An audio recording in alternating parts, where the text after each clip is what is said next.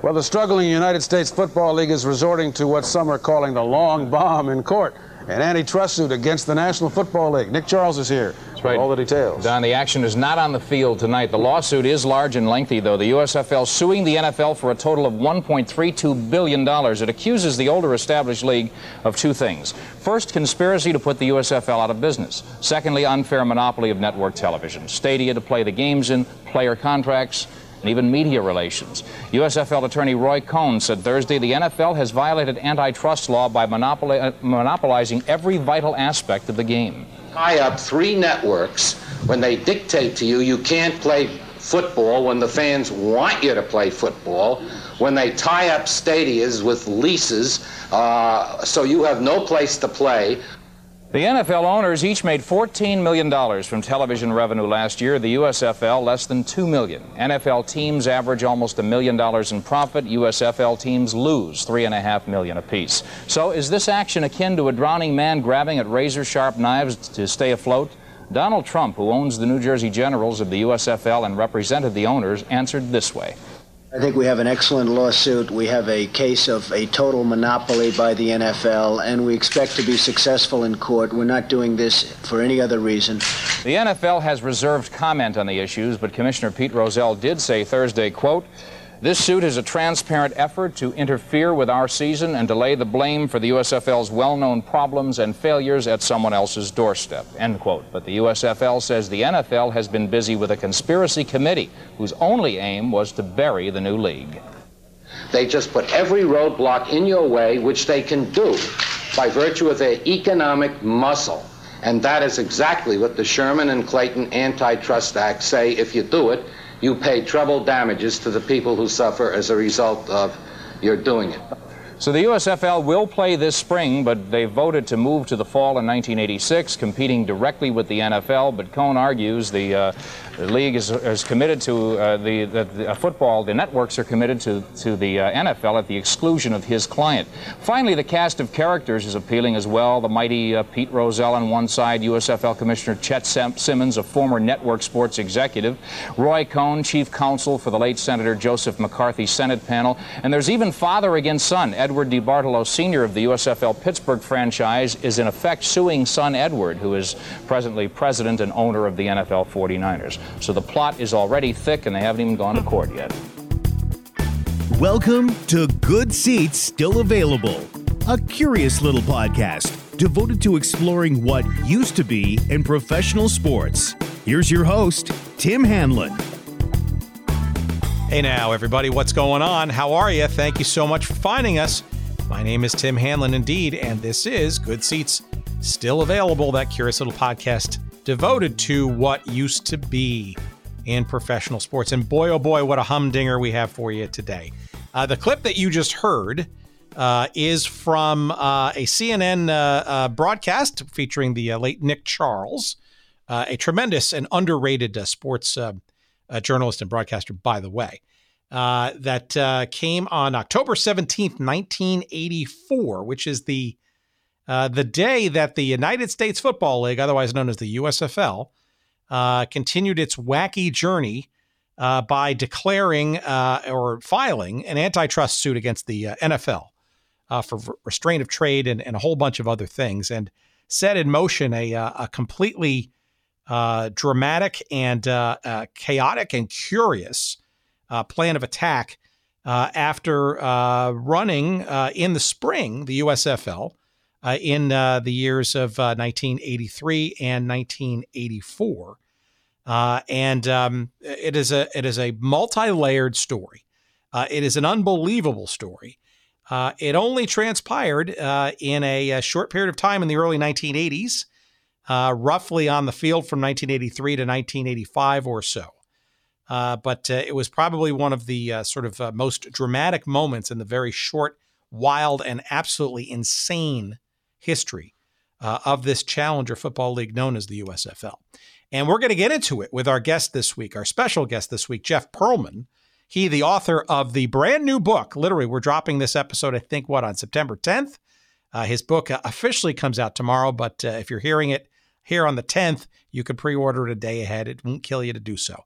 Uh, but I suspect that most of you will be listening to the show after it indeed is available. It is called Football for a Buck The Crazy Rise and the Crazier Demise of the USFL. And uh, many of you in sports uh, uh, circles know Jeff Pearlman's work, uh, Sports Illustrated, and a whole bunch of uh, great sports books. Gunslinger, the story of Brett Favre. This, you know, he's a very well regarded writer in many uh, aspects of uh, of the, the in the realm of sports. But unlike a lot of those other books, um, and as you'll hear in our conversation with Jeff, uh, this is very much a labor of love and uh, a pretty good uh, uh, story in and of itself about him and as a kid falling in love for whatever reasons around this team that kind of burst on the scene in the early 1980s uh, known as the United States Football League. And, uh, you know, I think uh, uh it's going to be a very interesting uh, next couple of weeks and months as this book sort of permeates the, uh, the landscape. And I will tell you, I've read about three quarters of it already, and it is just an absolute hoot. You don't have to be a fan or a nerd. of the old USFL or the stats and all that kind of stuff to to appreciate the the narrative and just the absolute craziness and the stories that come out of this. and of course, you know we've uh, we've spent a couple of uh, previous episodes with our uh, our friends uh, Bob Moore, uh, the former uh, public relations chief for the Philadelphia then Baltimore Stars, and of course our episode with uh, Paul Reeths, who uh, wrote the uh, the book that came out last year, sort of the seminal sort of statistical and and background history of the USFL. Those are both very worthwhile episodes, and maybe even some good fodder to listen to either before or after this one. Uh, but uh, this uh, this book, I, I you know, I, I, it's it's a little early to start to compare it to uh, seminal works like Terry Pluto's Loose Balls and his account or, or, oral history, if you will, of the ABA, or or even Jim Bouton's uh, Ball Four, which is uh, arguably one of the best sort of sort of personal remembrances that sort of fits into our genre, the the Seattle Pilots of of Major League Baseball that one year in 1969. but I don't know. I think it's got a good shot at sort of uh, rising to that level on your bookshelf. Uh, and uh, it is it's it's a great read. And again, you don't have to be a fan or even knowledgeable about the USFL. And there are just so many storylines. We don't even get to the to the heart of of most of them. But uh, I think you will enjoy this conversation with uh, with Jeff Pearlman uh, in a couple of seconds about the USFL. And it, it is a it is a is a humdinger of of, a, of an interview and certainly a topic. And and again, I can't highly encourage you, you to find and read and devour this uh, this new book of his. Uh, and you'll see why in a couple seconds with our chat uh, with Jeff. But let me get a couple of uh, promotional things out of the way. You know, we got to pay some bills uh, here at this place to keep this show up and running, and we appreciate uh, you taking some consideration for some of our sponsors and maybe even partaking in some of their wares. one of those wares or places is sportshistorycollectibles.com. at sportshistorycollectibles.com, it is the a quintessential location on the uh, World Wide Web, that interwebs thing, uh, to find all kinds of uh, memorabilia, some uh, lasting memories, uh, mementos, if you will, from teams and leagues that uh, either are previously incarnated or, like the USFL, don't exist anymore. And you're going to find a whole hefty bunch of stuff from the old USFL, among other things, and other leagues and other teams at sportshistorycollectibles.com. I guarantee you're going to find some fun stuff. It's a hell of a joy to just look at the stuff. Uh, but uh, I suspect that you will be uh, entranced and enticed by more than a few of the items. And when you do, and when you just uh, can't bear to keep that wallet in your pocket anymore and pull out that credit card, well, when you go to the uh, the checkout, make sure that you use that promo code that we're going to give you right now called Good Seats. Yep, that's the promo code Good Seats at sportshistorycollectibles.com, and you will get 15% off all of your purchases. So what are you waiting for? sportshistorycollectibles.com. Why don't you open up that browser while you're listening to the show and check out some Houston Gambler stuff or maybe some Washington Federal stuff or or the Portland, no, the Boston, no, the New Orleans Breakers. Find something from one of those incarnations, etc. And there's just tons more for you to find and enjoy there at sportshistorycollectibles.com. Promo code good seats, 15% off. Do it early, do it often, do it now. And then once you're done there, of course, you want to skip over to our other friends. It's oldschoolshirts.com. Oldschoolshirts.com is the uh, place to find great t shirt garb for all of uh, a whole bunch of uh, teams, leagues, logos, hell, even stadiums uh, of, of your. Uh, and uh, some even just other just cultural things like malls and stores and those kinds of things that don't exist anymore. Uh, great imagery, great logos, great distressed look, high quality. I want to underline that high quality t-shirts. Don't be uh, sort of uh, jaded or fooled by imitators out there with sort of the the cheap stuff. Oldschoolshirts.com, and uh, we've got a promo code for you to use there. It's called. It's also known as Good Seats. That's the promo code Good Seats. One word, two words, doesn't matter. Uh, and you're going to get 10% off all of your purchases there. And that's oldschoolshirts.com. Give them a try, give them a chance. And again, you will find a, a, a plentitude uh, of USL, excuse me, USFL stuff, he says, there as well. Again, oldschoolshirts.com. We thank our friend uh, PF Wilson and uh, his team there. And make sure, again, use that promo code Good Seats to get your 10% off your purchases. Do that now and then come back and listen, okay, finally, to what we're going to get into with uh, our new friend, Jeff Pearlman. Now, I do want to uh, sort of uh, underline here that the audio quality uh, of this uh, interview sort of kind of waxes and wanes, much like the league itself. Uh, we had a little, uh, a couple of hiccups with some. some internet connections and some cell phone coverage and a couple of interruptions, but hopefully we've smoothed those out. I urge you to intensely listen uh, the first few minutes may be sounding a little muffled because it's a cell phone, but we sort of uh, segue to a, uh, a landline. But it's all good. It's all amazing. And uh, I hope you enjoy this conversation uh, with Jeff coming up right now.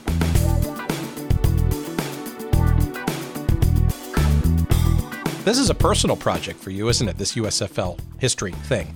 Oh, yeah, very much. Very, very much. More than any other book I've written. So, uh, maybe a little bit of background as to, I mean, you're obviously quite a stellar sports writer of uh, a lot of uh, uh, books, uh, especially on football and, and the, the, Packers and uh, all those kinds of things. What what? Um, give me some. Give our audience a sense of uh, the initial inklings. I mean, don't give away the entire book because there's some really cool stuff, especially in the beginning of how you got this going. but then, sort of the the wherewithal to finally commit it to an actual book on the topic. I mean, yeah. So I grew up in a small town in New York, and uh, New York, and I remember the USFL. I mean, there are things you remember vividly and things you think you remember. And this I remember vividly. Um, my family did not. We subscribed to Sport Magazine, not Sports Illustrated, because nobody else in my family cared about sports except for me. So Sport was a monthly. We didn't get SI, even though I wanted to. But I would go to the Mahopac Public Library and read Sports Illustrated. And I remember being in the library one day, and there was the new issue, and there was Herschel Walker on the cover, and in a New Jersey Generals uniform and you know i never worn before. So sparkling red and white, and super crisp. And inside, uh, it was an SI article about the USFL, and there are all the helmets. So you know, exploding suns and a fist holding a lightning bolt, and a you know a guy riding a horse, and you know with cool colors, and like it just kind of blew my mind. And and I just sort of fell in love with the USFL as a kid. You know, it just seemed big and bold and different and unique and they had Herschel Walker, and they start getting other marquee sort of young players. And I just was hooked. I just was hooked. I don't even have a great reason. It was mainly the visuals of it all that really got me into it at first. And then when I was a senior in high school, to fast forward a little, in 1990, uh, Mr. Height's AP English class, we had to write our final paper. It was a 20-page paper about the subject of our choosing, and I decided to do uh, the USFL. And the downfall of the USFL, the paper was called, and it was 40 pages um, which I'm sure I always think my teacher must have been like, uh, I could do without this. And uh, I just loved it. I just loved the league. It's been a book in my head for a long time. So what uh, what was the impetus recently then to actually pursue it as a book in terms of your career or timing? Uh, was there an incident or some other thing that was just gnawing at you so much that you said, you know, now is the time to actually go do this book and, and commit it. Because because look, the USFL, we've had a couple of conversations on our podcast already. Um, not a whole lot written thus far, right? A, a really good documentary, uh, which I'm sure we'll stumble into in a couple of minutes. Uh, there is the uh, there is a a book out there that you do reference uh, called the uh, the One Dollar League, right? Which is uh, basically written by one of the PR people of the USFL and our former guest Paul Reeths, who's kind of written more of a uh, I guess, a, a, a, a statistical survey, uh, and certainly very helpful in, in the entire sort of legacy of the league, but nothing really even approaching to uh, what you've done and you've committed to in, in, this. So I'm curious as to why and how, because it sounds like you had a little bit of a challenge trying to convince a publisher that this was worthwhile. Yeah, you know it's interesting. You mentioned two books. The, the Jim Byrne book I read when I was a kid, and I loved. And a lot of people thought it was really kind of wonky and you know too much about the owners. And I love that book. And the Paul Reeths book, which came out last year, I remember when I found out someone else was writing USFL book. I was like, oh, you're kidding me. And um, I love that book. He did a great job. It was much more for the USFL diehards than my book, meaning there's a lot more sort of game coverage and a lot more kind of stuff that you have to be a diehard USFL fan, I think, to really love. And I happen to be one. So I thought Paul did an amazing job in that book. Um, for me, I originally thought about doing a USFL book about nine years ago. I was I was writing, and it was just this topic I always thought would be fascinating. But um, you know, at the time, I'd only written like three books, and uh, maybe I was coming off the Roger Clemens book, which hadn't sold that well. And the USFL, like trying to convince a publisher that a book about a three-year spring football league from the 1980s uh, can sell is harder than you might think. You know, it's just hard to, to convince people. They want big names and big topics and um, something that's sort of timely. And there's no great time. There was no great timely elements of the USFL. But when I I was pitching my Favre book, uh, the Brett Favre book, and I had a couple of people bid on it, and I said to Houghton Mifflin, I said, "What if I take a little less to do Favre, and you let me write this USFL book?" And luckily, I have an editor there, Susan Canavan, who, who bid, and she said, "Okay." And it's funny, it had zero, literally zero, to do with Donald Trump in politics, Donald Trump as president.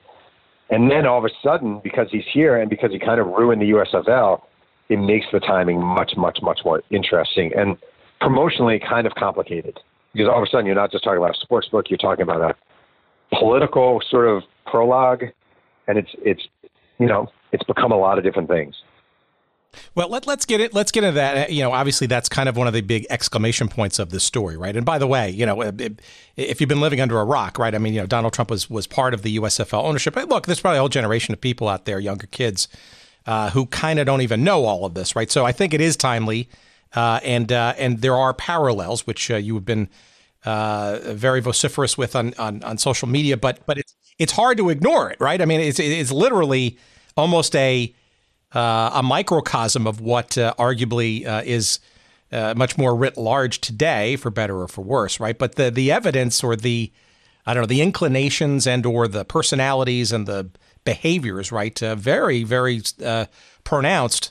you know, in in this story, how did you how did you approach doing this book? The I, am really interested, I guess, in okay, so you got the commitment. That's great. This is a you know a long time childhood inspired uh, passion for you?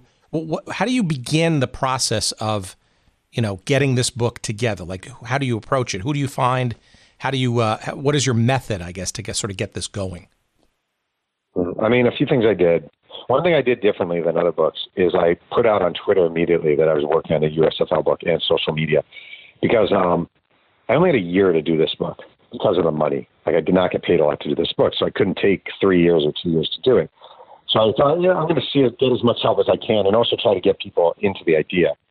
Um, so I put out pretty early on, and I started getting some response oh, my uncle played in the USFL, blah blah blah. And uh, one of the early things I did is I, I went on eBay and I found all the old USFL media guides, and I bought. I probably owned every team's media guide from at least one of the years, if not all three.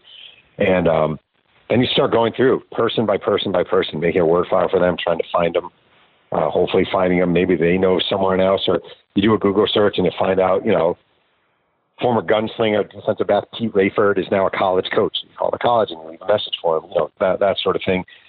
And you just call and call and call. And at the same time, I'm digging through the Sports Illustrated library, which luckily I work there, so they let me use.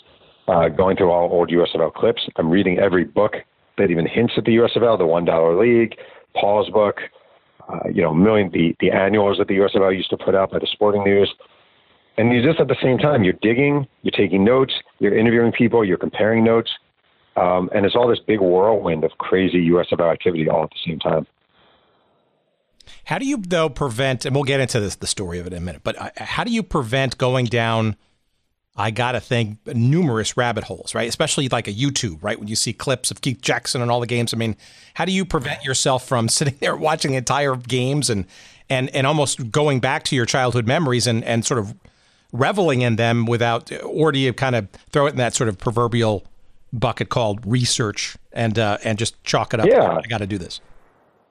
No, it's part of the best part of it is watching those clips. I mean, I've watched the opening quarter of the first USFL game, which is Chicago Blitz visiting the Washington Federals, a gazillion times by now because I just find it so funny. Um, George Allen, the head coach of the Blitz, sent two of his assistants to Washington dressed in USFL windbreakers with cameras and lied to the, had them lie to the Federals that they were with the USFL and they were taking video for the league. And he actually, they're actually Blitz employees videotaping the Federals practices. So the first play of the game is Kim McQuilkin handing off to Craig James on a sweep, and Craig James getting smothered by the Blitz defense. And now, with the hindsight, you realize they knew everything that was being thrown at them because they cheated. I love that. I love watching the videos. I love knowing the insides. I love seeing whoever Danny Buggs making a catch for for Tampa Bay. And oh, I, I talked to that guy two days ago. That's so cool. I get his story.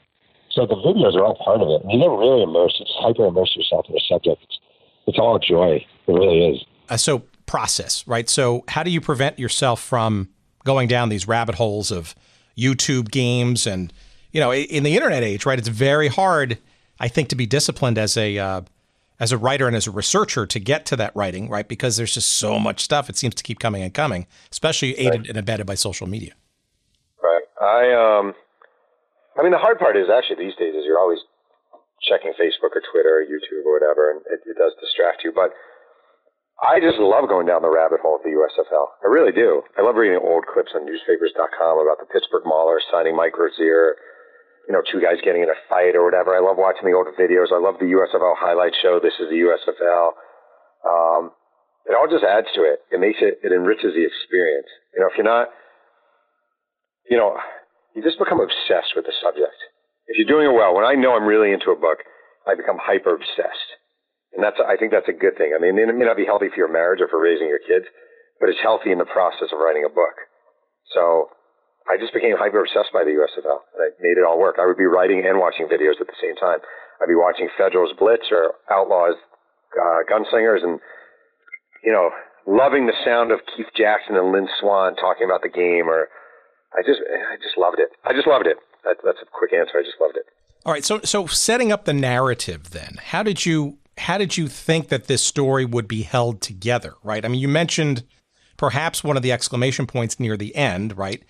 Um, but is it is it a a chronology approach? Is it a you know a thematic story that gets uh, uh, buttressed by certain individuals that exhibit similar uh, themes in their their respective uh, experiences in the league? How, how do you even approach to, to, framing what this story is going to be, become? So it's kind of like a uh, kind of like a tree with a lot of branches, and there's a chronological, obviously the, the key thing is there's a chronological element to it, which is 83, 80, 82, 83, 84, 85, 86. All right. So you have this order. The league is sort of agreed upon. The owners, they find the owners, they start signing players. First season, second season, third season dies. So you have that. And then you basically branch off of it. You know, like, all right, we have this league. We're going to start drafting players. Oh, Herschel Walker decides he's going to. There's a branch right there. Um, we have the first few games. The the Washington, the Chicago Blitz are spying on the Washington Federals. There's a branch there. So you're just like you're always adhering. You're always going straight ahead, meaning you're you're going in this chronology. But you'll turn left for a little bit and come back to the chronology. Turn right, come back to the chronology. Maybe you'll group a bunch of events together, like in 1984, in the lead up to the season. Uh, the Pittsburgh Maulers signed Mike Rozier, the Heisman Trophy winner from Nebraska. The Oklahoma Outlaws signed Doug Williams from the Buccaneers. Steve Young signed with the LA Express. Uh, Joe Cribbs signed with the Birmingham Stallions away from the Buffalo Bills. Like there are all these big signings. So maybe you group those all together as a little off ramp from 1984, but then you come right back to it. And the thing also that's important is, um, and you, you, it's easy to forget, like the games are not that important. The action itself is not very important. Most people reading this book do not care about, you know, Jimmy Smith catching a 30 yard touchdown pass from Cliff Stoudt. I do but most people don't. So you don't want to get too uh, embedded with the action of games from 30 years ago, because generally that's the least important part. No, I, I, will. I will tell our audience this book is is eminently accessible. If you're a sports fan generally, uh, perhaps you were alive during this period of time, or maybe not even, and uh, just as a pop culture sort of reference, right? I mean, this is, uh, you know, I your uh, the the liner notes from your uh, PR people uh, kind of uh, connote it or equate it with perhaps the seminal works of the ABA with Terry Pluto's Loose Balls and and Jim Bouton's Ball Four for for Major League Baseball, the Seattle Pilots, and having basically plowed through about half of this book last night. Um, I don't disagree. Uh, it's it's pretty it's pretty seminal. I mean, it's a it's a rollicking story with lots of branches like you're talking about, but it's also uh, it's also uh, it's historically uh, you know in pattern so that people can actually learn and find out. It. So I think I think lots of folks, both the sort of completists, diehards that that were there and do remember uh, those uh, particular nuances and, and the games and all that kind of stuff, but also just the sports fan in general who either wasn't paying attention or, or maybe have a fleeting recollection and just to, to realize that, oh my God, there was, I didn't know all of this stuff. And maybe even in the framework of today's modern presidency, right? Well, you know, it's funny. You mentioned loose balls. Like if there, I'm not saying there is, um, if there were like a companion book to loose balls, this is that kind of thing. You know, I'm not saying I read loose balls. Loose balls is so good and so ridiculously entertaining. Um, but I did think about that book, and that book is more of an oral history. It pretty much is an oral history. That's true. I thought about that book a lot uh, when I was writing this book. Um, so were you were you tempted to go the oral history route, or did you feel that a narrative was more easily achievable? I think if I had not read Loose Balls, I might have possibly gone oral history. I've never done that, but I might have. But I felt like that would be such a deliberate sort of. I mean, Terry Pluto did that so well, and it was so original to come along and sort of do part two of a football league and copy his approach, I didn't feel that great about, so I decided not to. All right, let's let's get into a couple of things about the about the USF, SF, it's USFL itself. He says, um, and actually something that I didn't really even know, and I'm wondering now. I'm, now this is showing my naivete, but you're you're the uh, super fan and and expert author, right? Um, on page eight, you uh, you call a little story about uh, a one young brash Donald Trump uh, a couple of years before he enters as the New York, excuse me, as the New Jersey Generals' uh, actual owner in '83. Um, is this a new piece of information, or was this kind of? I didn't even know about sort of this preamble, so to speak, about sort of his pre-involvement or non-involvement even before the Generals' uh, uh ownership thing happened uh, a couple of years after the league got going. If it's known, it's not very well known. I don't remember where I got it. If it was from an interview or I don't know. I don't know if it was in Paul's book or not, but it's it's very unknown. And in fact, you know, when when Trump sort of showed an interest in '84 in being an owner, or late '83, uh, Chet Simmons, the commissioner of the league, sent someone to the public library to do a thorough background search on Trump and his holdings and blah blah blah and what was written about him. So I don't think that much was known about Trump even within the USFL at that point. They thought he was going to be the owner of the New Jersey franchise early on. He just called in when they were supposed to be at a meeting and said, "Yeah, sorry guys, not going to do it." Um, but then he came back a year later because he saw something that he liked. But I don't know how well known it is. I feel good about it. No, that's great. So, um, when what is, give me a sense of uh, what you think the uh, the, the mindset is as this league gets going. I mean, I think one of the themes that sort of pops out pretty quickly uh, in this narrative is deep pockets and large egos. I think, as a matter of fact, that's even sort of a mantra of, of some of the the owners or the guiders, if you will, of this sort of idea. But is it is it too easy or facile to sort of put the ownership group and their mindset uh, while putting this together as simply that of big boys and their toys, but it seems like it's a common theme, however, with just about everybody who played here. Yeah, I, I think that's fair. I mean, some of the pockets weren't as deep as people originally thought, and that was a little bit of an issue. Um, I think the idea was that guys would, they all knew they were going to lose money in this, or at least they were told they were going to lose money at the beginning. You're not going to make money your first year. Uh, you got to spend money to make money. Um, I just think there's something, I mean, it's not just with the U.S. USFL, there's something really appealing to large egos about owning sports franchises. There's something appealing about being cheered by a stadium with 60,000 people as you address them as opening day. You know, it's it's appealing to be to do what Jerry Jones does very publicly, walk through the locker room, have these superstar, uber famous athletes calling you Mr. Jones or Mr. Trump or whatever it may be. Like the appeal of pro sports, even though so many times in the past it has not made money, uh, and it's actually wound up hurting people it's just irresistible, especially if you have an ego. It's irresistible. Well, the original proposition of all this actually predated, you know, the league by a good almost 20 years, right? With with this uh, Don Dixon character out of New Orleans, right? And uh, it seems to me that, like a lot of things that we've discussed on the show uh, around challenger leagues and teams and whatnot, it's it always seems it seems to begin or rooted uh, uh, in uh, someone's, shall we say, unrequited love for the existing league, and and perhaps not for whatever reason able to break into the uh, the cabal and get their own franchise. And and, and spurn, they uh, decide to sort of go their own way. Lamar Hunt being probably the classic example. Um, yeah, I was going to say David Dixon's a classic example. He, uh, you know, he wanted an NFL team in New Orleans. He pitched the idea of the, you know, bringing a team there. He fought for a team there. For a long time, the NFL rejected him. So he had this USFL idea. We're going to start our own league. Then the Saints came to New Orleans, and he killed it. But he never fully lost the idea. And he had two separate conversations, one with Paul Brown, where Paul Brown's like, this is a great idea, and one with George Allen, um, closer toward the 80s. And George Allen said, this is a tremendous idea. Do not give up on this.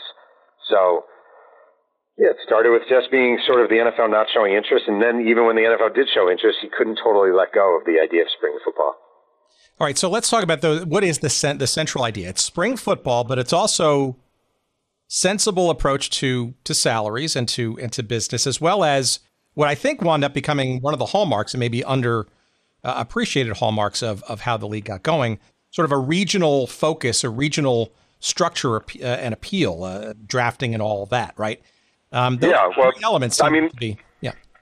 No, I was going to say they uh, the whole the thing they were doing that I thought was really smart and still is smart uh, as far as an idea for a league is so you're the Tampa Bay Bandits, where you have territorial schools. So we're going to do. They did a regular draft where you can draft from anywhere, but then you had territorial schools. So they would have a territorial draft, and you could pick guys. You know, the Bandits would have, let's just say, Florida State, Florida, Bethune Cookman, Albany State, and whoever else. You know, um, and then you you presumably fans who loved, you know, whoever John Reaves at Florida, well, now John Reaves is the starting quarterback for the Tampa Bay Bandits, and you have this instant connection, and you want to spend money to see him play, as opposed to having the quarterback from Rutgers or Delaware or Nebraska playing for you. So I think um, I think that was really smart. The other thing was there was a time when the NFL was kind of viewed as this sort of stilted, you know, and not that the personalities weren't shining. And USFL was ready to just let their personalities shine. We're going to market the players. This isn't about the you know the owners. It isn't about the co. We're going to market players. We're going to make them celebrities. If they want to dance, let them dance. If they want to do somersaults in the end zone, we want that. You know, we want fights on the field. We want, you know, it to be explosive. So they really saw themselves as almost like an anecdote to the boring NFL. Well, the, obviously, the lead up to getting the talent uh, going and in this league was uh, you, you, you do a very uh, an excellent job of sort of uh, outlining sort of how some of the um, I don't know sort of the second tier, if you will, stars, or at least you know eyebrow raising uh, capture of some of uh, of some of the talent uh, that wound up going into the USFL in the first year, but um, none more punctuated than the the I, who was it? Charlie Steiner, the old uh, uh, uh, New Jersey General's radio voice. Was was it his term, the nuclear bomb of Herschel Walker coming into the yeah yeah it was a nuclear bomb. It really was. It was just a you know it was like um, it's hard to imagine now with players coming out so early you know, and only really getting to know college players for a year or two, the what it was for Herschel Walker. First of all, how big of a star he was at the University of Georgia, where he was, you know, like a Greek god of college football. And then, you know, guys didn't come out on early back then. The NFL wouldn't take you. And here's Herschel Walker, and he wants to come out. And the USFL is this perfect, all of a sudden, this perfect opportunity. And they're going to pay him a lot of money to do it. So the idea of Walker leaving college, or especially a kid from Georgia playing for, you know, playing for the University of Georgia, the halfback number 34, Heisman Trophy winner, the idea that he would leave school early, leave his home state early to play in an upstart league, I mean, it seemed preposterous. And then it happened. And it was, that was really the first time the NFL had to say, oh my God, what the hell is going on here? Because if you'd asked anyone with the NFL, is Herschel Walker going to go to the other league? Preposterous. Of course not. But he did. But arguably, that was maybe more of sort of the I don't know, I'm gonna call it the last straw, but certainly the something that kind of got everybody's attention. But I, you know, and you outline this very, very well in the book. I mean, th- there was a quite a lot of quality talent in the mix. I mean, from you know, from the coaching side of things, and George Allen with the Chicago Blitz. I mean, you, you sort of make allusions to almost sort of a uh, an exhaustive uh, tryout process, almost uh, methodical and uh, you know maybe a little comical here and there, right? But almost NFL caliber in some regards. And you had you know a, a lot of you know, uh, talent and coaching. And it wasn't, this was no fly by night kind of setup, right? It seems like there was real football logic behind a lot of the, the early days of this thing to get this thing going. Oh, 100%. I mean, you, all you have to do is look at the first USFL draft in 1983. And the first pick was Dan Marino. And the NFL was like, they're not, Dan Marino's not signing with the USFL. And then he flies out to LA to meet with the Express. And it's like, oh, crap, is he going to sign with the USFL? and he didn't. But the number two pick in the draft was Tim Spencer, the halfback from Ohio State. Tim Spencer would have been a top 15 NFL pick. He signs with the Chicago Blitz. Then you have Craig James of SMU, you know, Pony Express backfield with Eric Dickerson. That guy's not going to sign with the USFL. Signs with the Washington Federals. Um, Trumaine Johnson from Grambling, great wide receiver, you know, gone. The Michigan Panthers signed Bobby Hebert, Anthony Carter, David Greenwood, the safety from Wisconsin. I mean, they just started loading up on really good college players. Where the NFL was like, oh my, what is going on here? This is not supposed to be happening. Um, and then they start kind of slowly picking away some NFL players, and not amazing. You know, the first one where it was like, oh, this might be a problem is the Chicago Blitz signed Greg Landry, and Greg Landry at the time was a quarterback in his mid 30s. You know, he was headed definitely toward the end of his career, but he was still a legit NFL player. And then Stan White from the Baltimore Colts signs with the Blitz too. Um, and they start getting these guys who are still okay NFL players, and they were picking the USFL over the NFL. And that was scary for the NFL also. Well, look, too, it's also, um, there was sort of a, at least at that, this point, an even keeled kind of approach, right? I mean, I think the franchises themselves were, what, maybe 50K, I guess, in terms of, but the, uh, the support behind it, I mean, a, a credit line of a, of a million and a half bucks and, a commitment to I think it was like something like six million bucks for operating expenses. I mean, that's you know you're, you're talking about almost ten million bucks to kind of even just you know in the first year. Um, you know, I think that's. Uh, uh, but it's also very interesting that uh, how quickly, and we talked about this with Paul Reeths in the, their previous chat. Almost, uh, you know, after they the end of the first season, relatively successful. It had a lot of benchmarks, right? It had a lot of uh, TV ratings benchmarks, and then the attendance was about where you know, 25,000 or so where they thought it was going to be. Um, uh, a bunch of owners, though, kind of somewhat headed for the doors, though, nonetheless. Kind of curious. Yeah, well, they did. A, there was a real panic move, I thought, that if you look at the sort of trajectory of the USFL, um, wasn't wise, which is after one year, they, they expanded by six. So they went from 12 to 18 teams in one year. It's, it's a ridiculous idea in hindsight. And they did it because it was quick money. The franchise fee, was I think six million a team. So you're going to have this influx of money after some real losses the first year, expected losses, but still losses. So, um, but all of a sudden you have teams in San Antonio, Texas, Tulsa, Oklahoma. You know, markets that didn't quite make sense. Some of the markets were great. Jacksonville was great. Uh, Memphis, very solid. Houston was great, but uh, they just moved too fast because they got nervous. Like I think a lot of these owners, the idea of okay, slow and steady, well, that that sounded good when you're actually losing money, it's not so easy to just sit there and say, okay, slow and steady. You know, so there was a lot of panic. But it also feels like there was a bit of, a, even in this first season, right, a bit of a dichotomy between sort of, I don't want to call it the haves and the have-nots, but, you know, for every, you know, successful Philadelphia Stars or, you know, gigantic crowds in, uh, um, you know, in a number of these cities, you had – you know, the Washington Federals, right, which was you know almost uh, doomed from the start, or or the, what quickly became a peripatetic franchise in the Breakers, starting in Boston, and frankly, having this is still uh, many cases today with New England Revolution, MLS, for example, having stadium problems, can't find a suitable place to play. Um, maybe you can talk about the highs and the lows of sort of that first season, and maybe how evident some of those uh, you know ups and downs were. Right. Well, I mean, part of the problem uh, was you just had a just a wide disparity in the quality of operations between some of the franchises. The, Washington's a great example. Washington hired as their general manager Dick Myers, who had been Bobby Beathard's assistant with the Redskins, assistant GM. But Dick Myers wasn't a personnel guy. He was a he was a financial guy.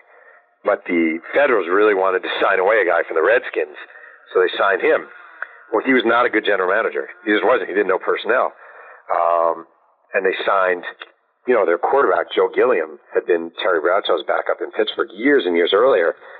And by the time they got him, he was a guy with a real drug problem. And the Washington Federals led the league in guys with drug problems. One of their, one of their highest paid players was a, a guy, Bob Cobb, who used to play with the Rams. And Bob Cobb was a, had a severe drug addiction, ended up dying of AIDS. And they had a lot of guys who just undisciplined. Uh, the names were good, but the quality of, you know, what they could bring to a team at that point was not good. Meanwhile, you know, the Philadelphia Stars, the general manager, Carl Peterson, worked for the Eagles he had a deal with the with the Eagles where when they would cut players, they would call Peterson and tell him that there was a guy he should sign.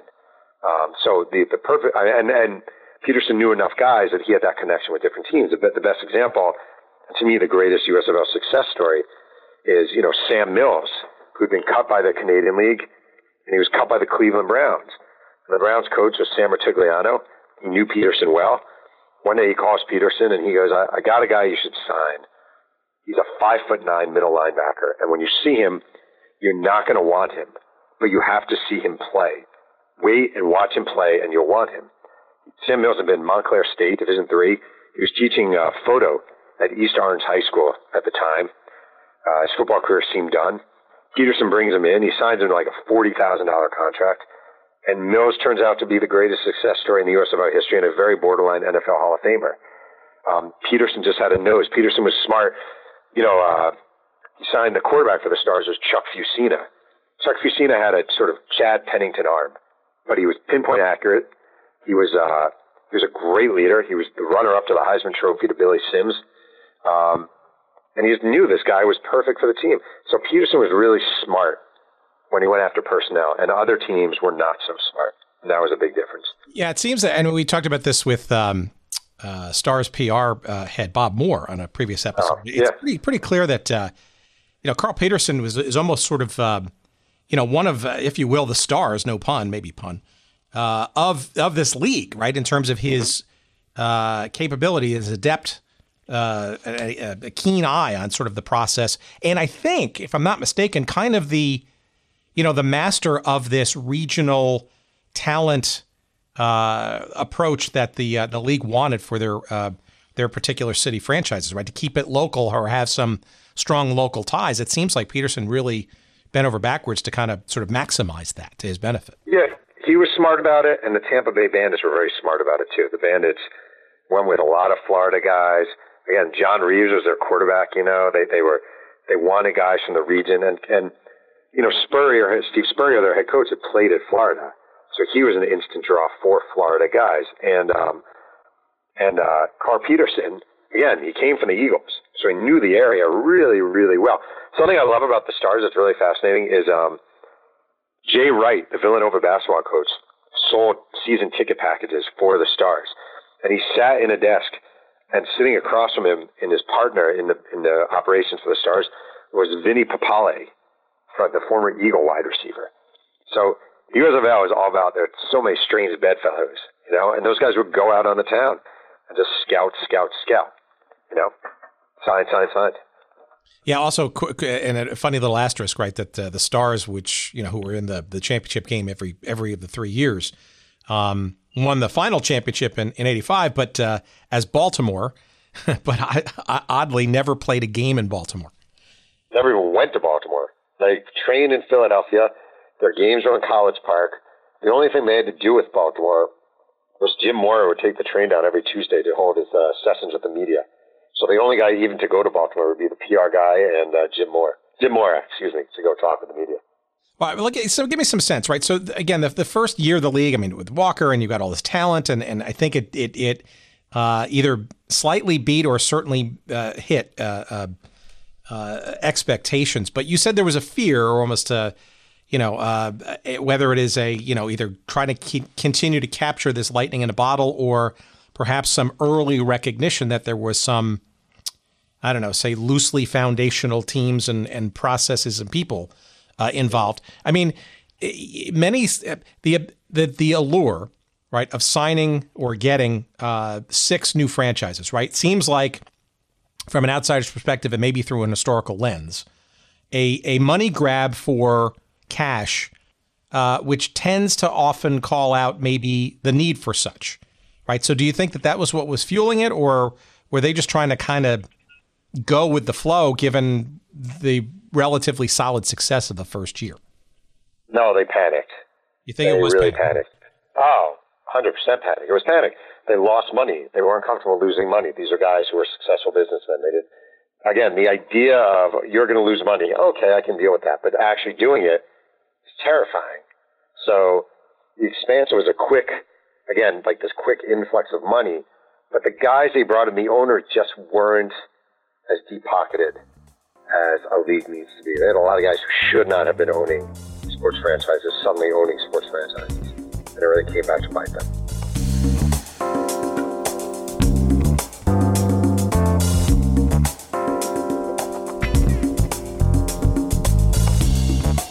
All right, we're going to take a quick little pause here. We got to pay some bills. And uh, look, uh, nobody, you know, likes living in the past. Uh, we do revel in it, certainly, when this little show. Uh, and look, we certainly enjoy going back and remembering teams and leagues that don't exist anymore because they're just tremendous stories and, and history there. And we don't want to forget those. But, you know, we can't always live uh, in those times. We can't uh, sort of just roll around in nostalgia all day. We wouldn't get anything done in our lives now, would we? Uh, and in the realm of sports, come on, look, you know, uh, there's uh, so much going on. There's just a, a plethora of, of games and uh, events to watch and to follow and fantasy stuff and all that kind of stuff. And look, you know, we get all excited about that stuff and we think we have a sense that uh, we're going to know who's going to win some of those games.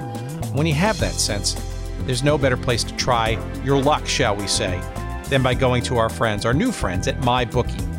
Uh, their website's mybookie.ag, and they're probably one of the best, if not the best, online betting sites you're going to find uh, out there. And, and well timed, shall we say, right, for the, uh, the college and pro football seasons uh, that are upon us. And uh, of course, we have an incentive for you to give it a try, and that's uh, the promo code SEATS. Use that promo code SEATS at mybookie.ag, and they're going to match your initial deposit dollar for dollar all the way up to a thousand bucks. Yep, that basically means they're going to double uh, the amounts you put in up to $1,000 uh, by using that promo code SEATS. And that's MyBookie, mybookie.ag. That's the specific URL to go to. And uh, again, you can choose from, uh, it's not just football, right? Obviously, football is a big time uh, uh, event for, for your, your, betting purposes, but there's just about any sport under the sun that MyBookie supports. That's teams and leagues on the domestic front, uh, internationally. Uh, you can bet on fantasy uh, points and spreads. you can even bet in game during the process of, of the actual match. it's all there for you at MyBookie, mybookie.ag. And again, use that promo code SEATS, and they're going to match your initial deposit dollar for dollar, all the way up to a thousand bucks. Give them a try. MyBookie. That's mybookie.ag. We thank them for their support of the show, and uh, we wish you the best of luck, of course, in all your betting endeavors.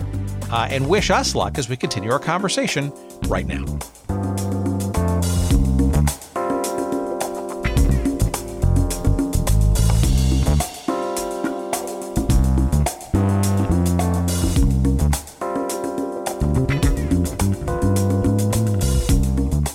So, give us a bit of a sense of some of the more, shall we say, uh, comical attempts at franchises, right? Both the oh. expansion as well as maybe year two franchises coming back, maybe that shouldn't have.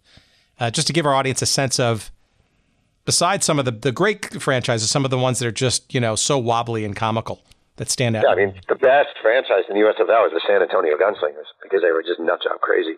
And um, they, uh, they were owned by this guy Clinton Manges, who was a oil man and uh, Texas, and you know, I mean, the bet the, the best story that tells you everything you need to know about the craziness of USFL is the gunslingers had a lineman named Greg Fields, and he was uh, he started the Baltimore Colts in 1979 as a rookie out of Grambling, um, cut by the Colts.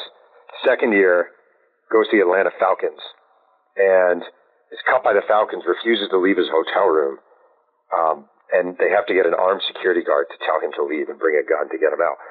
He signs with the LA Express, plays with them in 1983, has 12 and a half sacks in 18 games, pretty good. 84, they hire John Hadl as their head coach. Hadl decides he's going to cut Greg Fields. Uh, he calls him into the office, starts telling Greg Fields he's cut, and Greg Fields punches him in the face. Um, he's, you know, uh, yanked out of there. They have to hire Liberace's security guard away from Liberace, Nelson Mercado, to guard the express facilities. The gunslingers need defensive line help. So knowing everything about Greg Fields, they still sign him. And when he reports to uh, San Antonio, he's greeted by the coaches all wearing uh, pads and helmets as a joke. Then, because the owner of the Gunslingers, uh, Clint Manges, has no money, he um, he stops paying players. And one day, Greg Fields follows him home with a baseball bat. And when Clint Manges gets out of his car, Fields says, "You're going to pay me." And Clint Manges is like, "Uh, wait right here." Comes out with a bag filled with ten thousand dollars in cash, gives it to Greg Fields. We never see Greg Fields again. Like the Gunslingers would sign everybody and anybody, and they, you know, Clint Manges, the owner, hired all his friends to run the team. So you would have guys with important football positions whose experience, whose main experience was like, you know, they'd operated a feed store, you know, or they were a high school gym teacher. It was just crazy. So it was just, it was like the wild, wild west of football. It really was. So where is Dixon in all of this? Right, he's obviously been, you know, the person. Sort he's of- out. He's out. He's he he had a right. One of the things was as a founder, he had a right to a franchise, or he could sell the rights, and he sold the rights after season one to Jerry Argovitz, who then founded the Houston Gamblers. He kind of wanted nothing to do with it after he started it. It was kind of weird. I think he saw where it was going and didn't feel that comfortable. Yeah, because arguably he, was the, he could have been the voice of reason. You know, the idea of a, of a salary cap mm-hmm. and all that kind of stuff. It seems that I I don't know. Maybe this is uh, my uh, projection on this, but it almost seems like the whole Herschel Walker thing uh, was sort of the first sort of not only salvo for the league and getting its uh, you know attention to, in the sports world, but maybe the beginning of the end of the business model just right there. I think so to a certain degree because it kind of blew it up, and they got. Uh, I don't think signing Herschel Walker was a mistake. I think it gave him a lot of attention, but I think it set the stage for we're just blowing this whole thing up. You know, we're just we're doing what we got to do, and here we're going to make an exception here. Well, once you make one exception, you can make a lot of exceptions. That's a real that's a big problem. You know, and that's what they started to do. Well, it seems like one of the things they did get right was television from the very earliest days, and right, and, and Dan Dixon certainly very very solidly believe that that was uh, part of the not only the credibility for this league, but also as a revenue source. Do you want to uh, do you have any uh, sort of tales of sort of the uh, the television coverage in that? Because if you look back, uh, you you young whippersnappers out there who just want to go take a look at YouTube and sort of see, you'll actually see these these broadcasts are actually very high quality. I mean, you mentioned Keith Jackson before, and uh, the production is uh, very top notch. And ESPN covering, I think it was two games a week with. Um, I'm trying to remember. Jim Simpson, sort of basically, I think was the lead anchor for for many of those games it seems like it was well done, right? The, the, the broadcasts hold up if you look at it on YouTube and stuff, and it's clearly that uh, that Dan Dixon had uh, television in mind, obviously from the original uh, pr- proposition. It seems like that did pretty well for itself uh, as an advertisement for the league in terms of uh, generating attention and and the quality of production. No, I think so. I mean, um, the the two guys, the main guys for the national broadcast were Lynn Swann and Keith Jackson and if you watch the broadcast, Keith Jackson obviously is really, really good, and Lynn Swann is not very good. Uh, but he was young and kind of new and recently retired. But uh, yeah, it was really good. They had a uh, Mike Tollin, who has since gone on to a really big career with films like uh, Radio, and he's done a lot of sports movies through the years. Um, he was running the uh, weekly highlight show. He was like 24 years old. He was doing the weekly highlight show. This is the USFL. Also really good. And they have, you know, they were on ESPN. They were on ABC. They made a really big mistake TV wise by not having a blackout rule imposed, um, and that really hurt attendance. Um, but yeah, they were rolling along. It wasn't perfect. There were a lot of mistakes. You interview some guys from the league who say the Trump blame is way too lazy, that they were making a lot of mistakes and the owners made a lot of mistakes. I think there's definitely some truth to that. And talk to other guys who say they dragged it down by going to the fall. So, you know, so there's a lot of blame to go around on that one.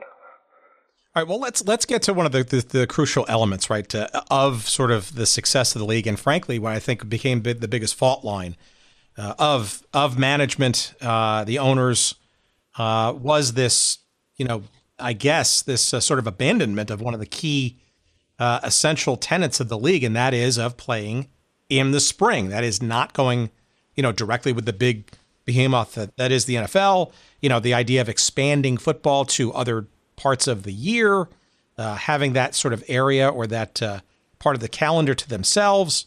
Um, you know, with just uh, you know, uh, why? Where does this idea come from? I don't think it was just as simply that of Trump, or or was he the original genesis of of that idea to go? the move to to go to fall. Yeah. No, that was a Trump idea. That was um, he actually was the first one. He would he he started whispering the idea to newspapers. It's really weird. And in fact, you know how he um, he has his fake publicist that became you know John Barron. Um, he was using John Barron to call different newspapers and say Mr. Trump is really is one of many owners interested in moving to fall. And you can look back and read John Barron quoted in different newspapers. Um, he was the one who put it out there, and he kept saying he got Eddie Einhorn to show interest in the Chicago franchise because the Chicago franchise did terribly. It died after '84, and Eddie Einhorn was another guy, former White Sox exec, who um, was big into the idea of moving to fall. They both guaranteed everyone they get these great TV deals, and they kind of preyed on the vulnerability of owners who hated losing money and weren't really comfortable with it. You know, even though initially they knew that would happen. So um, yeah, Trump sort of stirred it up and stirred it up, and we should move to fall. And he kept telling, he kept calling newspapers, and you know, Chet Simmons would open, the commissioner would open newspapers and see the USFL talking about moving to fall, and he'd be incredulous. What the hell are you talking about? And then he knew it was Trump putting it in there. And John Bassett, the owner of the Tampa Bay Bandits, was sort of the the anti-Trump, and he really came to hate what Donald Trump was doing and hate Donald Trump because he was just this, he was so dead set on moving to fall because he wanted an NFL franchise. Well, that that's sort of my next sort of question is is, and it's hard to sort of get into the psyche of Donald J. Trump, but not that hard, not as well, deep as you would think, actually. Well, okay. so was this all rooted in a just a desire to either merge or get a franchise in the NFL? Yes, hundred percent. He um he wanted the Baltimore Colts. He tried in 1980. He failed. In 19, um, he buys the USFL franchise.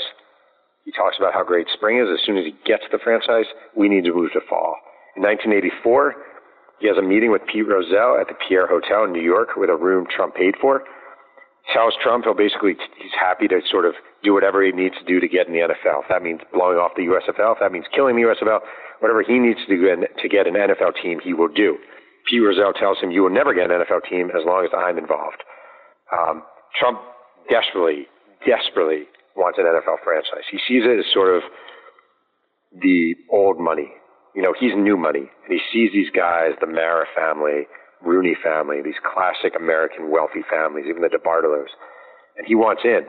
So after that all doesn't work, he sort of convinces everyone we need to sue the NFL. Antitrust lawsuit. We need to sue the NFL. And the whole idea was, and George Hedleston, who was the general manager of the Pittsburgh Maulers, told me, vividly recalled in a meeting, Trump talking about how he was going to have an NFL franchise.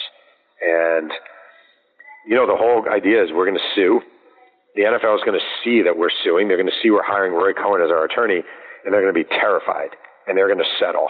And that settlement is going to involve a merger of some sorts. So Trump made all these promises. He led the lawsuit. If you look at all the press conferences back then, they're him with Roy Cohn. And um, they ended up suing and they didn't call. They they were going to have a lot of people from the U.S. about testify. They did not. Donald Trump was one of their star witnesses. Another one was a drunk Howard Cosell. Another was Al Davis, and um, Trump was awful. I interviewed a jurist, one of the jurors, and she said um, Trump was a nightmare. He came off. He made the NFL sympathetic. He was this arrogant, you know, bully on the witness stand, and ultimately, what the jury decided was yes, the NFL had a monopoly yes, the USFL was correct. The NFL was monopolizing televised football. But the worst enemy of the USFL was the USFL itself. And therefore, um, they're going to win this suit. We're giving them a dollar. And that's how they won a dollar. So the other sort of person in all of this mixture, and you mentioned him just a minute ago, is, is John Bassett, right? And a complicated story, right? The owner, uh, along with. Burt Reynolds and others, uh, the Tampa Bay Bandits, and, and having actually had some history with you know, the previous major challenge for the World Football League. Right. And he was almost sort of the, I guess, the lead voice until that voice obviously sadly got extinguished um, from mm-hmm. his cancer, right? The, uh, almost the sort of anti-Trump sort of brigade, right? Is is it fair to say that there were kind of two camps there, and those were kind of the titular heads of them? yeah, it's actually you know what's crazy in the past is prologue situation is I really was thinking about this the other day. John McCain dies. He was one of the few Republicans these days willing to speak out against Donald Trump. Dies of brain cancer. Um, Trump shows very little sympathy and kind of just stomps all over him. John Bassett, late in the USFL run, diagnosed with brain cancer. The one guy who was willing to stand up to Trump. He gets sick. Trump shows almost no sympathy, just sees it as a guy out of the way. It's actually a really spooky and kind of eerie parallel. And Bassett was the guy. Bassett knew Trump was wrong. He knew moving to the fall was an enormous mistake. He knew it. And he kept telling people, but people wanted the money. And there's something about Trump, probably to his credit, where he convinces people. It might be through bullying and just the persistence of message. It might be through making promises. Whatever it is, even teams where it made no sense to move to fall, like the Houston Gamblers, there was no logic to it. The Houston Oilers already existed. You weren't going to have two pro football teams playing in the same season at the Astrodome. It made no sense. So, um, but they voted with it. Trump just had that sway about him that was unbelievable. So the one thing that that that is curious to me, besides that, and the sort of when that plan is is essentially uh, agreed to, or at least a, a, majority so, and and and executed, is this um, this reality, this this uh, challenge of ending the season in 1985 in the spring, right, or the, the early summer, yeah. and then having to wait an interminable year plus, right, yeah. in theory, to start a fall season. I mean, I, you you talk with at great length of sort of how you know teams sort of cut their players and sort of went in sort of a, a you know protective mode and, and, try to you know get outlay all or get rid of all their expenses and all that kind of stuff. But how could you even conceivably hope, right, to go after you know a championship season and then go basically away for a year plus, even while this lawsuit was going on, right? Because any kind of momentum you might have had right? It was just it would just sort of float away, and it kind of did, and only double down on this idea of the lawsuit maybe saving the day. Well, it's it's actually really hard to explain what they were thinking in that regard. I think they were thinking the momentum of the lawsuit would pull them through, and they'd be wealthy and be able to sign all these NFL players, and they'd build this hype, and maybe franchises would move around a little. That's you know, it was just poorly thought out. Sometimes we presume that people with a lot of money or a lot of success happen to have everything figured out. Just like when we're kids, we think our parents have it figured out, then you become a parent and you realize you have no idea. I just think a lot of it, especially with Trump and the move to fall, it just wasn't really thought of. It wasn't thought out uh, in any logical way whatsoever. It's kind of weird, actually. They really were their, their own worst enemy, the USFL. Do you sense that? Um, so when when that the, the, the decision came down, right? It almost feels like, and the way you describe it actually almost uh, sort of takes the uh, get, sort of historically kind of puts it in perspective because there was that sort of period of time, very short, maybe even during the course of just a day, right? Where, holy crap, we've been found guilty. The NFL has, right? And then the complete evisceration or large evisceration by such a puny, you know, award of damages. Um, Pyrrhic victory, right? But there's that sort of moment or a series of moments or a few hours, maybe, where the league, you know, the NFL has got to be truly, you know, shaken to its core. Uh, you you wonder what would have been had a, a real sort of significant money uh, award been been put on all this stuff. But I mean, how how can you describe it? Because I think it's it almost is indescribable. And some of the the quotes that you have in this book about sort of that day seem almost. I mean, I, I think it's still surreal to a lot of people who were, you know, in, in the middle of all of it. Yeah, I mean Chuck Chuck Fusina, the Stars quarterback, was taking classes at LaSalle, and the teacher interrupts the class to say, "You guys just won the lawsuit." Pete Rozelle was late to the courtroom, and he's driving, and he hears over the radio that the USFL won, and he has the car turn around to drive to the NFL offices. Um, it's one guy after that after another. The uh, the Orlando uh, Predators general manager is in the office screaming. He can't believe it, jumping up and down. This is the greatest thing ever. And then the follow up comes. And that's the craziest thing ever. I mean, Donald Trump is sitting in the courtroom next to one of the mayors. And when they announce the award, the, the guy takes a dollar out of his coat pocket and hands it to Donald Trump, like the biggest middle finger of all time to anybody. It, um, yeah, man. I mean, it was, it was a moment. It, it's, it's like finding out you won the lottery and then finding out your your lottery prize is three gumballs. It's also interesting too that uh, there was obviously a strife, labor strife at the NFL around that time, right? Certainly in '87. Mm-hmm. Sure. Um, and you also wonder too had, you know, I guess in hindsight, right? But if if the league had still stayed as a spring league, uh, burnished its brand, uh, you know, obviously despite the losses, you wonder what could have happened, right? Circa '87 when the players' strike occurred on the NFL you know that that might have been a bit more leverage and or interesting opportunity because that would have been a place for people to play. And ironically, so and ironically, eighty seven, who where did where did a bunch of the talent come from the uh, replacement players? Yeah, well, they you know they called the Tampa Bay Buccaneers the Scaveneers, and John Reaves was their quarterback. You know the um, I'm trying to the San uh, the San Diego Chargers. Rick Neuheisel was starting quarterback, uh, who had been with the Gunslingers. Uh, Mike Hohensee, who had been the quarterback of the Washington Federals, is now starting for the Chicago Bears. Um, on and on and on. The Houston Oilers, their starting receivers were both the USFL receivers. And if you really want to talk about a legacy, and this is why I, just so happened, last week I was at the gym watching uh, highlights of the Washington Reds. I was watching Doug Williams highlights just because I'm a geek. And I was watching him against Denver in the Super Bowl. And he throws um, He's an Oklahoma outlaw. He throws one touchdown to Kelvin Bryant, former Philadelphia star, one touchdown to Gary Clark, Jacksonville Bull, one touchdown to Ricky Sanders, Houston Gambler.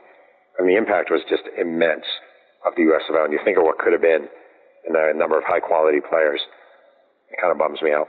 So, all right, let's let, let so let's let's tackle that one uh, again. No pun. To, to uh, on that, right? So you, there's a, a nice uh, quote that you have uh, in the book. I forget who it's with from. I think. Oh no, it's from uh, Dave Lapham, uh, one of the offensive linemen from the Generals. And I, will quote because I think this is, it's apt, and you're kind of touching on it here. Here's what I don't understand: there are players and coaches from the USFL in the Pro Football Hall of Fame, but the players don't mention the their plaques. Excuse me, don't mention the league. Were they not being paid? Did they not play in a professional league? For me, it's a lack of respect for a really great place to be a pro football player. Now, we've heard this you know, I, we've talked about the WHA on this show and and the NHL's sort of distance of that. There's the uh, National Soccer Hall of Fame, which is reopening in a couple of months, and the somewhat arm's length uh, relationship, if any, with the old North American Soccer League, which arguably pioneered the sport professionally in this country. What do you, where do you think the USFL's place is in today's modern NFL uh, and and its its history books? And is it under? It's not. Okay. It barely is. It's a shame the average NFL player, I, I bet one percent, maybe two percent of NFL players, even though the U.S. they might know it exists because of Trump uh, recently. They don't know. They don't know what it did to the salaries. You know, gave it bumped up the salaries in a huge way because all of a sudden guys had another option. Um, I don't think most guys know. I mean, I think it's shameful. I really do. It's the Pro Football Hall of Fame. So to me, a guy like Doug Flutie needs to be considered, not from his USFL, but from his Canadian days, combined with his NFL. Herschel Walker should definitely be considered. He's still the all-time single-season rushing leader, and his stats with the USFL combined are insane. I'm not saying you should weigh him the same, but Reggie White played two years with the with the Memphis Showboats. Why is that not on his plaque? It makes him all the more impressive. It certainly puts Sam Mills. Sam Mills won two out of three USFL titles. If he's a borderline Hall of Famer, that puts him in. Um, I don't get it. I don't get it. And the NFL has never treated the USFL with much recognition or respect. Pro Football Hall of Fame is finally doing a small USFL exhibit this year after 30 something years. Um, it infuriates me. And the guys who played in that league, you know, the thing that sucked about it dying more than anything, it's not the Steve Youngs and the Jim Kellys, they were fine. They moved on, they had great careers, it all worked out. There are, you know, hundreds of guys from that league who are living their absolute dream. You know, meat and potato guys, uh, slightly undersized wide receivers, maybe a guy who's a little too slow, or a guy whose arm strength isn't great, or a guy like Johnny Walton, the former Eagles backup who was starting for the Breakers, who was able to extend his career. And when that league died, their football lives died with it. Uh, not to mention popcorn vendors and cheerleaders and general managers. And it's a, that to me is the saddest part of it all. Is that you had this thing, it was great, it gave people these wonderful opportunities, and because of arrogance, greed, etc., it was taken away from them. So why do you think people continue to challenge the NFL with yet more football leagues, right? We saw it with the original XFL. We've got two leagues, the reborn, reborn XFL and the Alliance of American Football getting ready to start in the next year, and two, uh, the UFL, which kind of, you know, wasn't, you know, was there for a couple of moments. But why, why, what is it about the sport of football and or the NFL uh, and you know, I guess players' dreams and and the, I guess the the talent pool of, of American football that continues to get people hooked on the idea that pro football needs more than just a 32 team uh, National Football League.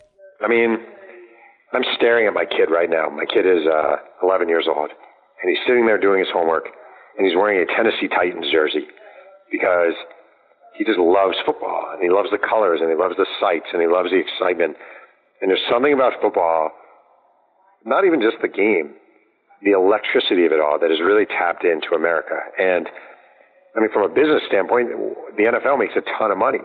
So, you know, McDonald's started and then Burger King came along. We didn't need more hamburgers, but you see, oh, well, this is, if they're making money, we can make money off this too. I just think of all the sports, football is the moneymaker in the world. If we can tap into that, if we can have one one hundredth of the success the NFL is having, we're running a successful business too. So I just think like people love football. People always love football. I don't care what people say about kneeling or oversaturation. It's still this massive success in America. And I just think people want a taste of that. All right, give our audience uh, one the last question. Then, so going into this entire project, and obviously looking through sort of the prism of your childhood and the, the hagiography of of, of the, those experiences in the league, and and then obviously what you learned in the process of putting this book together. Uh, was there anything that you kind of sort of learned and or were uh, you know overwhelmed or impressed or depressed by uh, that that you didn't know before beginning this uh, sort of professional journey to put this in book form? Okay, so here's what I would say. I took my son, who I just mentioned, Emmett, who's uh, he's 11 now, and I took him on a road trip to find Greg Fields, a defensive lineman from the Gunslingers, and um, and we found him and we met him at a food court in Sacramento in a shopping mall. Um, and he looked back at the USFL and he really loved it. But what really I thought was striking was the profound sadness of a lost sort of dream. You know, I know I, I sort of touched on that earlier, but that's the thing that really sticks with me is like when you're given a taste of something that you didn't think you'd have and it lasts so quickly it's taken away. There was one guy I interviewed who played for the uh, Portland Breakers. He told me he st- he has a picture of the team from the 1985 Breakers hanging over his computer at home, and he looks at it intentionally every single day because it reminds him of something. And looking at it, it doesn't just give him joy; it gives him joy and heartbreak because it was something so golden, but so you know so fleeting at the same time. Well, look, I, I, you know, uh, this show is devoted to these kinds of stories and stuff, and and and in some respects, it's a bit of an oral history too. We try to, to talk to direct participants in, to the extent that they're still around and or remember and or want to talk about things. Uh, but you know, we, uh, it's like a lot of things. It's like old movies and actors and actresses and stuff, right? I mean, you know, once they pass away, you know, yeah, their their works may still live on in, in uh, you know, in certain sort of media form, but um, you know the stories sort of start to die away, and you know we we, we lose something in that. And I, you know, I you look at the USFL, it is indeed part of the fabric of arguably the most successful professional uh, game today in the United States, and to ignore it, to to not uh, remember and or relish in some of the uh, contributions. And right, we didn't even get into some of the rules uh, approaches and some of the sort of uh, you know the salary cap. I think in the NFL was was largely, uh, you know, a genesis from from the USFL uh, Dixon plan. Um, but this is, you know, I, I hope this is a, a, rediscovery for folks who may have fleeting memories of the league back in the early 80s, and frankly, a, an original discovery for a whole generation of folk who um, are probably going to be incredulous to know that these things and teams and people actually existed before they were even born. Right. Well, I appreciate that, and I would uh, I would also say strongly that that Paul Reeths book from last year is also a very very good and lovingly written USFL book. So um, the there is there are things out there about the league, and I, I appreciate you letting me talk about it. All right. So one last thing here. Give us some promotional goodness. Um, tell us the, the give us uh, give us all of it and uh, what you're going to be doing and where we're going to see you in the next couple of weeks as you uh, continue to promote this thing. you know, JeffPearlman.com. I'm doing a countdown of the top 25 players in USFL history day by day. I, uh, you know, I uh, doing a lot of TV, and you know, you do a lot of radio. I, I just, you know, you can follow me on Twitter at, Jeff Pearlman. And just, you know, helping spread the word, even if it's not about, don't, people don't buy the book, they buy the book. It's just a great league, and it's worth remembering. So even if you go on YouTube and watch a Gunslingers Outlaws game, you're, you're making a writer happy.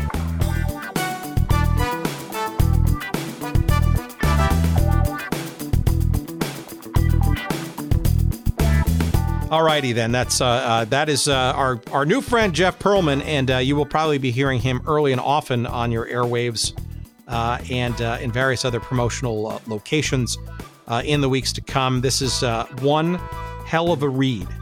it is called Football for a Buck: The Crazy Rise and the Crazier Demise of the USFL. it is authored by our friend Jeff Pearlman.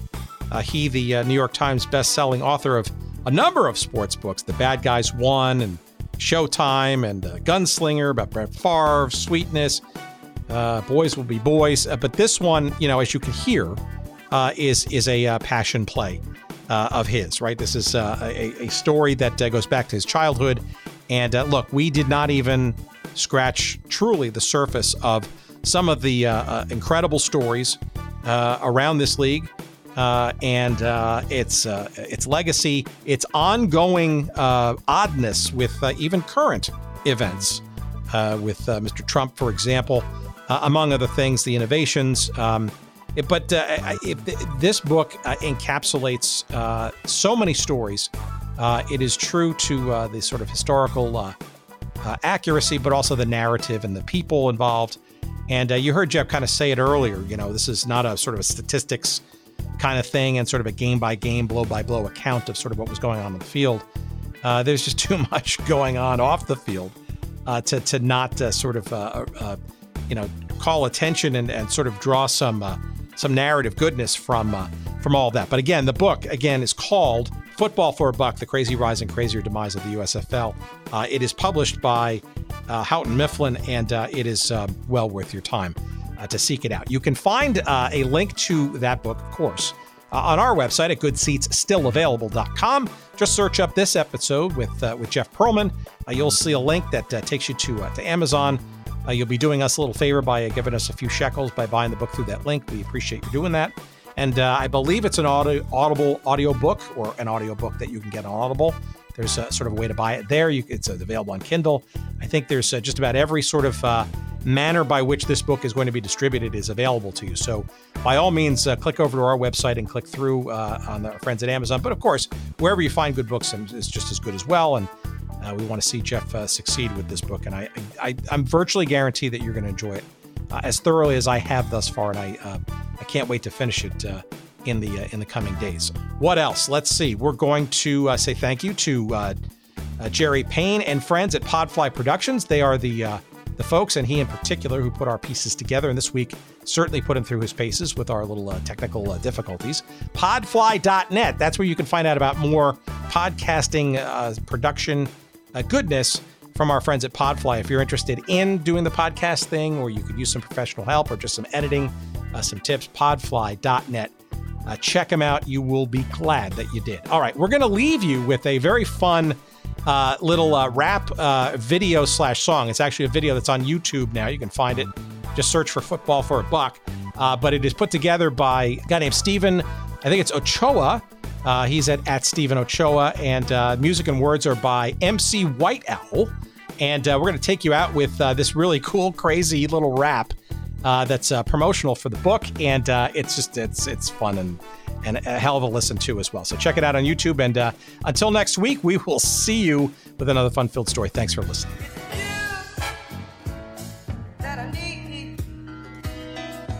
USFL, football for a buck. Just another dream Donald Trump screwed up. The United States Football League, drugs, egos, money, greed, the truth. Why Trump hates the NFL. He's a racist and a bigot, and his tickets wouldn't sell. A POTUS that can't even spell. A story so absurd, that's the USFL. Dear Donald Trump, you filthy leech. How many lies you gonna tell before they impeach? Let me interject a bit. I don't want you to forget the tears, the fears, the blood, the sweat. A league full of winners remembered for lack of liquidity. When in reality, it was all your stupidity. A bunch of misfits, this fits perfectly well. Herschel Walker, Doug Flutie, and some names ring a bell. And Marcus that might sell. Battle the NFL. 83 to 85, it didn't end so well. 40 million reasons. It was over in three seasons. A young Steve Young. NFL had the legions. Before the comb over. Before the Trump Towers. Before Stormy Daniels. Before the golden showers. Countless hours wasted. Success never tasted. Spring fling football. And promo went and traced it. USFL. Football for a buck. Just another dream Donald Trump screwed up. The United States Football League. Drugs. Egos. Money. Greed. The truth. Why Trump hates the NFL. He's a racist and a bigot, and his tickets wouldn't sell. A POTUS that can't even spell. A story so absurd, that's the USFL. The drugs, sex, the hookers, the bars, the players that became NFL stars, the invaders, the breakers, the generals, the blitz. A league rewarded grown men with working chicks. Chicago for Arizona. What a crazy scheme, Arizona for Chicago. Yes, the whole team stiffing players out of money, including Reggie White. Players puking on coaches, even in mid-flight through the NFL. Donnie, you schmuck. White with Jeff Pearlman. Football for a buck. David Dixon, Chet Simmons, Bobby Hebert, Anthony Carter, Doug Williams, Brian Sipe, Gary Anderson, Vaughn Johnson. He traded a whole team for a team.